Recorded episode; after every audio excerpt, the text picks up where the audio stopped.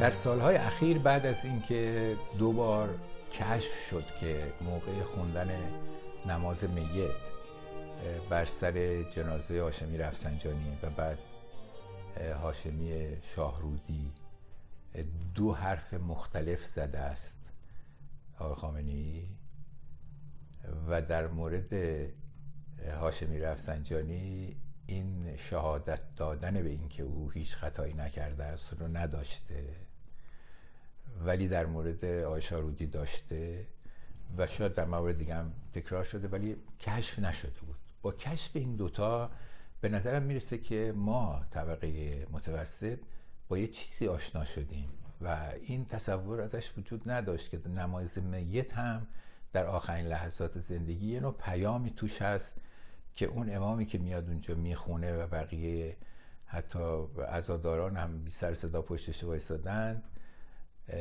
اونها نمی‌دونن قراری هم شاید گذاشتن یا نذاشتن ولی او یه معنی داره این حرفایی که می‌زنه. این وقتی به خصوص شد که تازگی در یه جایی خوندم که وقتی آخرین پادشاه ایران محمد رضا شاه در مصر فوت شد و او رو بردن در مسجد رفایی که دفن می‌کنن در اونجا در مسجد رفایی قاهره سه طالب رفایی که روحانی شیعه اونجا هستش او خوانده است نماز رو. و او کسی است که مشهور بود به اینکه آدم بسیار باسواد و سلیم و نفسی است این شیخ تکبیر اول رو گفته شهادتین رو گفته تکبیر دوم رو با دعا شروع کرده تکبیر چهارم رو دعا برای خود میت حالا.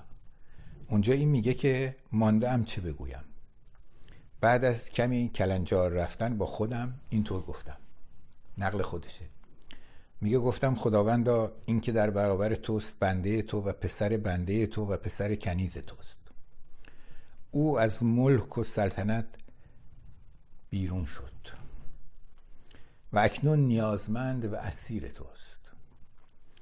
اگر با او چنان کنی که شایسته اوست وی شایسته آن است.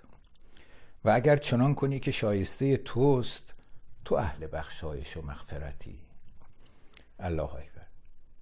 باور نکردنی چنین متنی. بیشتر به نظر میادش که باید چنین متنی رو توی مقامات و تو نوشته های آدم های بزرگی مثل مولانا میخوندیم. من شخصا با وجود همه کنجکاویایی که کردم در مورد تاریخ معاصر نمی‌دونستم و باور نداشتم که موقع خداحافظی با او با تمام آداب شیعی به چنین جایی رسیده است. نماز گذار